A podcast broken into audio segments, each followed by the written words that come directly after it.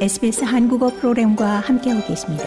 sbs.com.au/korean에서 더욱 흥미로운 이야기들을 만나보세요.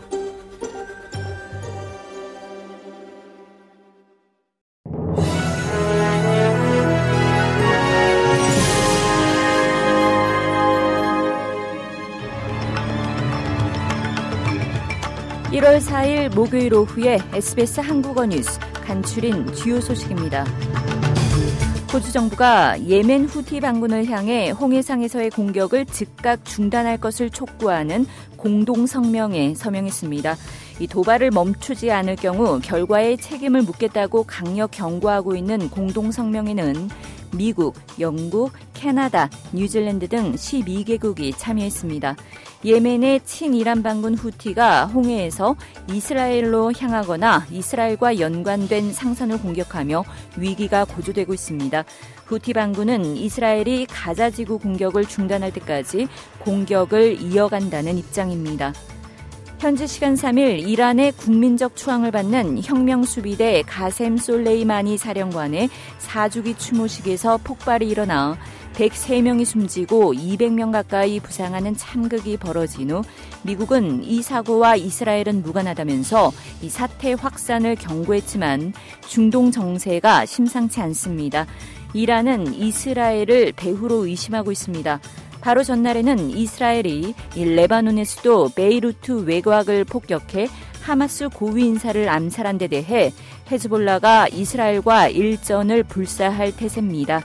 하마스와 헤즈볼라, 예멘 반군 후티의 이른바 저항의 축과 그 뒷배로 평가받는 이란이 움직일 경우 가자지구 전쟁은 중동 전역으로 확전될 수 있다는 우려가 나옵니다. 우크라이나와 러시아가 아랍에미리트의 중재로 수요일 각각 200명 이상의 포로를 교환했습니다. 러시아 우크라이나 전쟁이 발발한 후 첫 번째 대규모 포로 교환입니다. 젤렌스키 우크라이나 대통령은 군인 224명과 민간인 6명이 돌아왔다고 설명했습니다. 러시아 국방부도 성명을 발표하며 248명의 포로가 귀환했다고 밝혔습니다. 일본 이시카와현 노토 반도로 강타한 규모 7.6의 강진 발생 나흘째 이 최소 78명이 숨지며 사상자는 500명에 육박하고 있습니다. 건물에 깔려 구조를 기다리는 사람들도 상당수 있는 것으로 파악되고 있습니다. 이 하지만 통신 장애와 더불어 주요 도로가 지진과 산사태로 끊겨 있는 데다 수시로 일어나는 여진으로 인해 이 구조 활동에 많은 제약이 따르고 있습니다.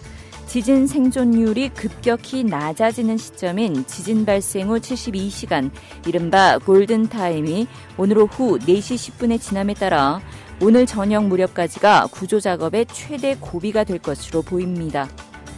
고국 경찰이 어젯밤 살인미수 혐의로 김 씨에 대한 구속영장을 검찰에 신청했습니다.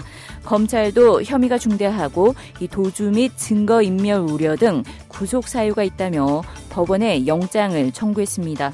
김 씨의 구속 여부는 이르면 오늘 오후에 결정될 것으로 예상됩니다.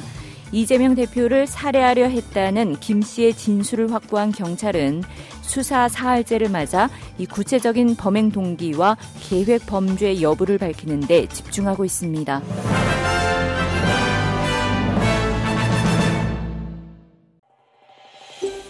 더 많은 이야기가 궁금하신가요?